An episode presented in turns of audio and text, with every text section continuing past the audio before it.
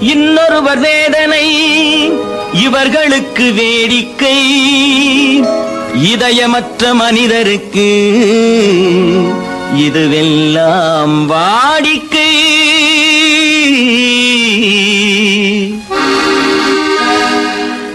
எத்தனை பெரிய மனிதனுக்கு எத்தனை சிறிய மனம் இருக்கு? எத்தனை பெரிய மனிதனுக்கு எத்தனை சிறிய மனம் இருக்கு? எத்தனை சிறிய பறவைக்கு எத்தனை சிறிய பறவைக்கு எத்தனை பெரிய அறிவிருக்கு எத்தனை பெரிய மனிதனுக்கு எத்தனை சிறிய மனம் இருக்கு? வணக்கம் மக்களே and welcome back to Tamil brand Raja. இந்த ஒரு பர்டிகுலர் பாட்காஸ்ட்டில் நம்ம ஃபைனான்ஷியல் சென்சிபிலிட்டி சீரீஸில் ஃபோர்த் எபிசோட் நம்ம பார்த்துட்ருக்கோம். ரெண்டு episode regarding pure financial instruments அதை பற்றி பார்த்தோம். தேர்ட் எபிசோட் கிரெட்டுடைய பிஸ்னஸ் மாடல் பற்றின சில தகவல்களை பார்த்தோம். அதோடைய கண்டினியூஷன் இன்னொரு பாட்காஸ்ட்டில் கொடுக்குறதா சொல்லியிருந்தோம். ஸோ அதே மாதிரி இந்த ஒரு பர்டிகுலர் பாட்காஸ்ட்டில் நம்ம மூன்று விதமான இன்ஸ்ட்ருமெண்ட்ஸை பற்றி பார்க்க போகிறோம் டைரெக்டாக ஷேர் ஷேர் மார்க்கெட்டில் இன்வெஸ்ட் பண்ணலாமா அப்படின்னு சொல்லிட்டு இன்றைக்கி கூட என்னோடய ஃப்ரெண்டு ஒருத்தி வந்து கால் பண்ணி இந்த மாதிரி நான் பண்ண போகிறேன் ஒரு ஷேர் மார்க்கெட்டில் வந்து இன்வெஸ்ட் பண்ண போகிறேன் ஸோ எனக்கு என்ன ஐடியா ஏதாவது தர முடியுமா அப்படின்ற மாதிரி கேட்டாங்க. ஸோ அதனால் என்ன ஆச்சுன்னா நான் அதை பற்றி தேடி சில விஷயங்கள்லாம் நான் சொன்னேன். ஸோ அப்போ தான் எனக்கு தோணுச்சு நம்ம ஃபைனான்ஷியல் சென்சிபிலிட்டி சீரிஸும் சைமில்டேனியஸாக நம்ம பண்ணிகிட்டு இருக்கோம். ஸோ அந்த ஒரு ஒரு பாட்காஸ்ட்லேயும் நம்ம இந்த விஷயங்களை வந்து பேசணும் அப்படின்ற ஒரு ஐடியா எனக்கு அப்போ தான் தோணுச்சு. So direct stock market trading அப்படின்றது வந்து ஒரு ஒரு பயங்கரமாக வாட்ச் பண்ண வேண்டிய ஒரு கண்டினியூஸாக மானிட்டர் பண்ணக்கூடிய ஒரு ஆட்களால் மட்டும்தான் அந்த ஃபுல் டே ட்ரேடிங்லாம் பண்ண முடியும். அதான் fact of the matter so என்ன ஒரு விஷயம்னா வாலட்டைலிட்டி ஆஃப் ஸ்டாக் மார்க்கெட் அப்படின்ற ஒரு கான்செப்டை பற்றி நீங்கள் படிக்க வேண்டியிருக்கும். அதே மாதிரி ஒவ்வொரு ஸ்டாக் இன்வெஸ்ட் பண்ணுறதுக்கு முன்னாடியும் அதோடைய ஹிஸ்ட்ரி ஃபோர்காஸ்ட் இது மாதிரி விஷயங்கள்லாம் இருக்குது அதுக்கு முன்னாடி ஃபஸ்ட்டு பேப்பர் ட்ரேடிங் அப்படின்ற ஒரு கான்செப்டை பற்றி நீங்களாம் கேள்விப்பட்டிருப்பீங்க. அதாவது உங்களுக்கு டிஜிட்டலாக ஒரு சில அமௌண்ட் ஒரு ஒரு ஃபேக் கரன்சி மாதிரி தான் உங்கள் அக்கௌண்ட்டில் வந்து ரெமிட் பண்ணிவிடுவாங்க அந்த பர்டிகுலர் ஆப்ஸ் ஸோ அந்த ஆப்பில் போயிட்டு நீங்கள் வந்து ட்ரேடிங் கற்றுக்கலாம் ஃபர்ஸ்ட் ஆஃப் ஆல் ட்ரேடிங் கற்றுக்கிட்டு அதன் பிற்பாடு ரியல் மணியை வச்சு நீங்கள் வந்து உங்கள் பெட்ஸை வந்து ப்ளேஸ் பண்ணலாம். பெட்ஸ் இந்த சென்ஸ் ஷேர் மார்க்கெட்டை தான் சொல்கிறேன் அப்படி.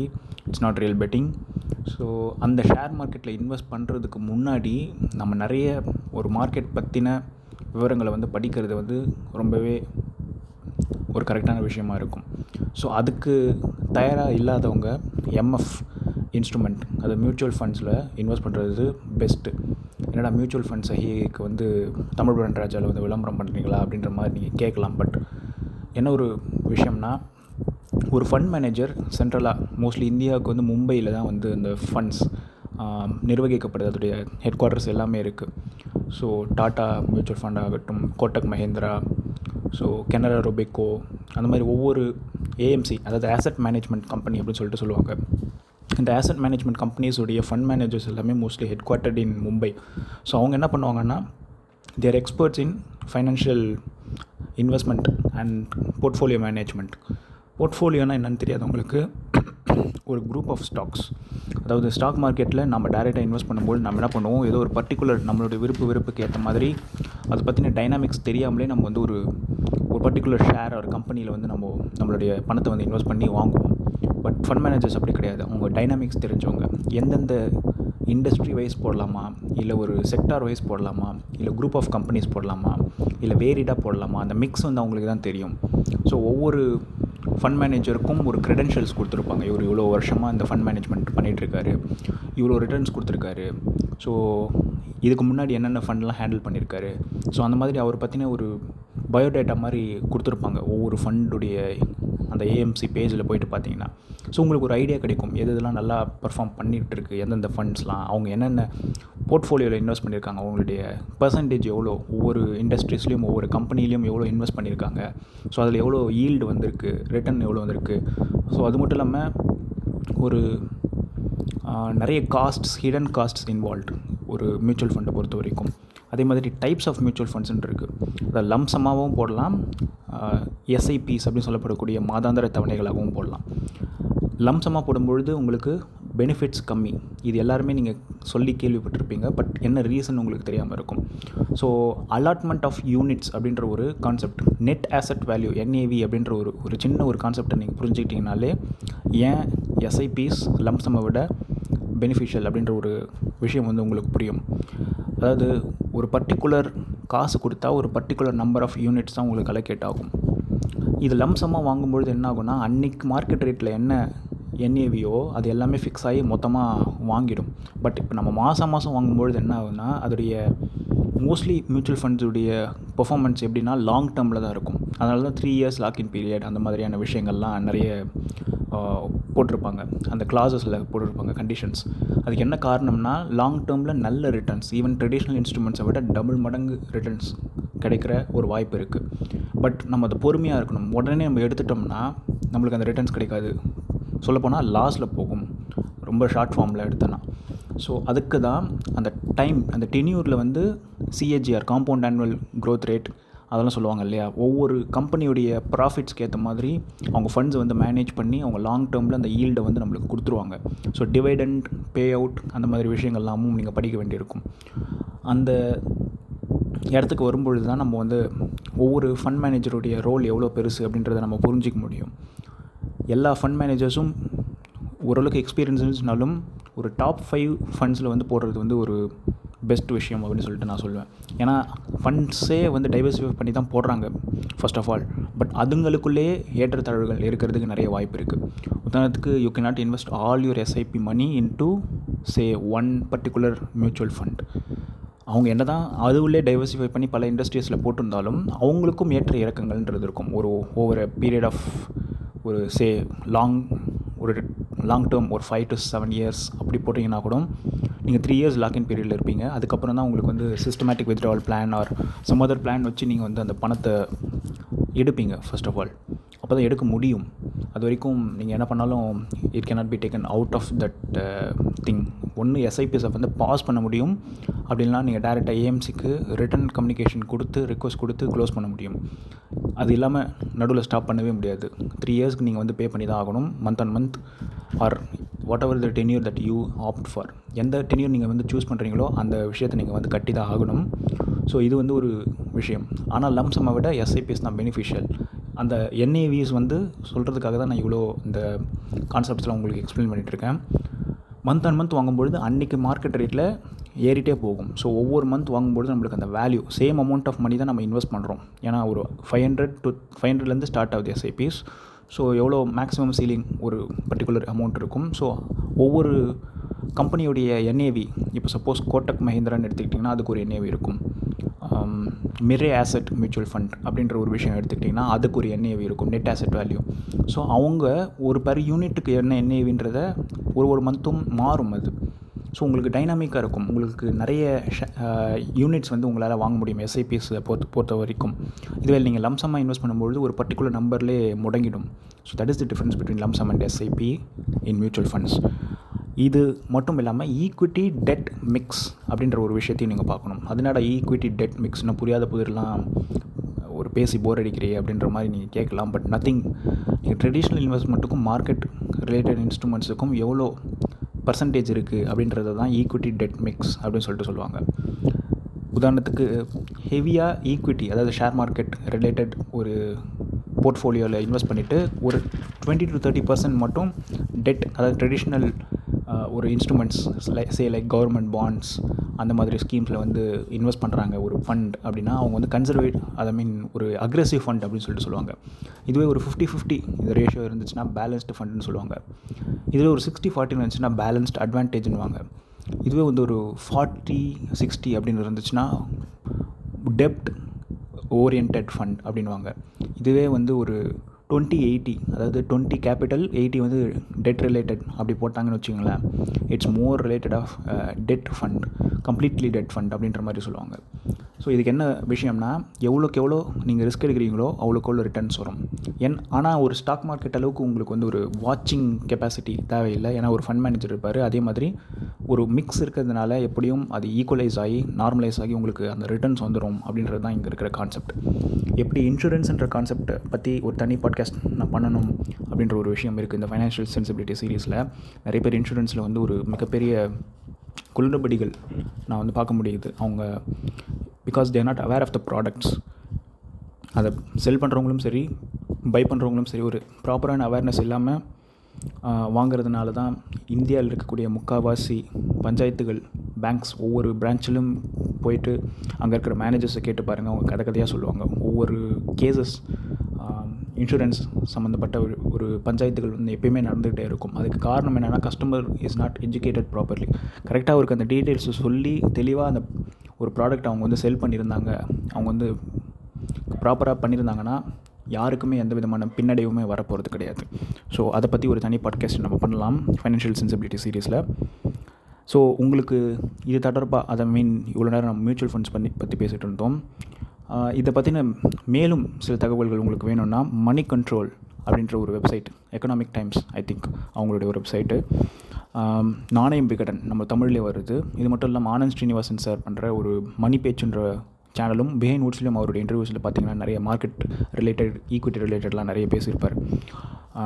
இது மட்டும் இல்லாமல் கோல்டு பற்றி அவர் எப்பவுமே ஒரு விளம்பரம் மாதிரி சொல்லிகிட்டே இருப்பார். எப்பவுமே கோல்டு தான் வந்து ஒரு வேல்யூ ஏன் ட்ரெடிஷ்னலாக நம்ம வந்து கோல்டில் இன்வெஸ்ட் பண்ணணும்?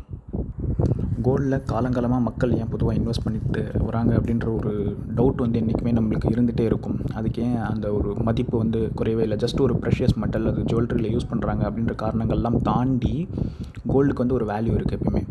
ஏன்னா யூனிவர்சல் மார்க்கெட் அதாவது குளோபல் மார்க்கெட்டில் வந்து டாலர் தான் ஒரு கோ டு ஒரு விஷயமாக இருந்துட்டு வந்திருக்கு இவ்வளோ நாளும்.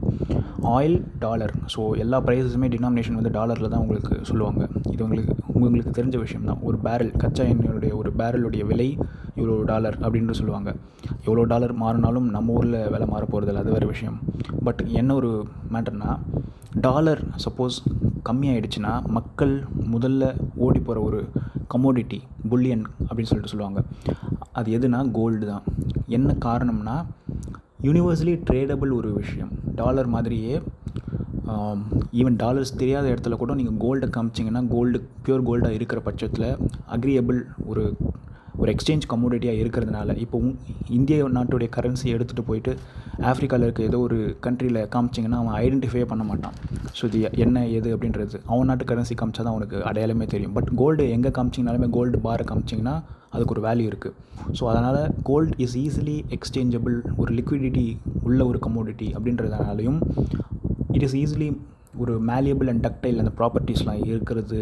ஸோ ஒரு செய்கூலி சாதாரம்லாம் இருந்தாலுமே டக்குன்னு ஒரு நகையை வச்சு அடமானம் வச்சு ஒரு கடன் வாங்குறதோ இல்லை ஒரு இருக்கிற ஃபிசிக்கல் கோல்டை வச்சு ஒரு நகை செய்கிறதோ ஸோ அந்த மாதிரி டிரான்சாக்ஷன்ஸ் நடந்துகிட்டே இருக்கிற ஒரு கமோடிட்டி கோல்டு ஸோ அதனால தான் அது பொது புழக்கத்தில் எப்போயுமே இருந்துகிட்டே இருக்குது அதுக்கு வேல்யூ என்றைக்குமே குறையவே குறையாது.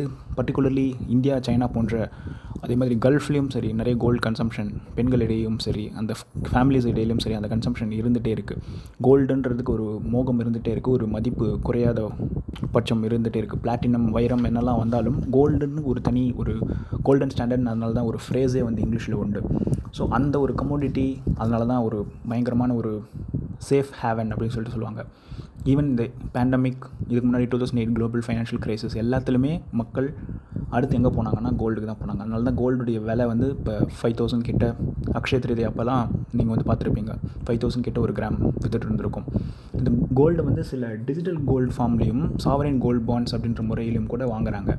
சாவரின் கோல்டு பாண்ட்ஸ் என்னென்னா கவர்மெண்ட் இஷ்யூட் ஒரு கோல்டு பாண்ட் அவங்க மினிமம் டினாமினேஷன் எவ்வளோ தராங்கன்னா ஒன் கிராம் தராங்க. அதாவது அந்த ஒன் கிராம் என்ன ப்ரைஸ் இருக்கோ காஸ்ட் ப்ரைஸ் அதில் வந்து தராங்க.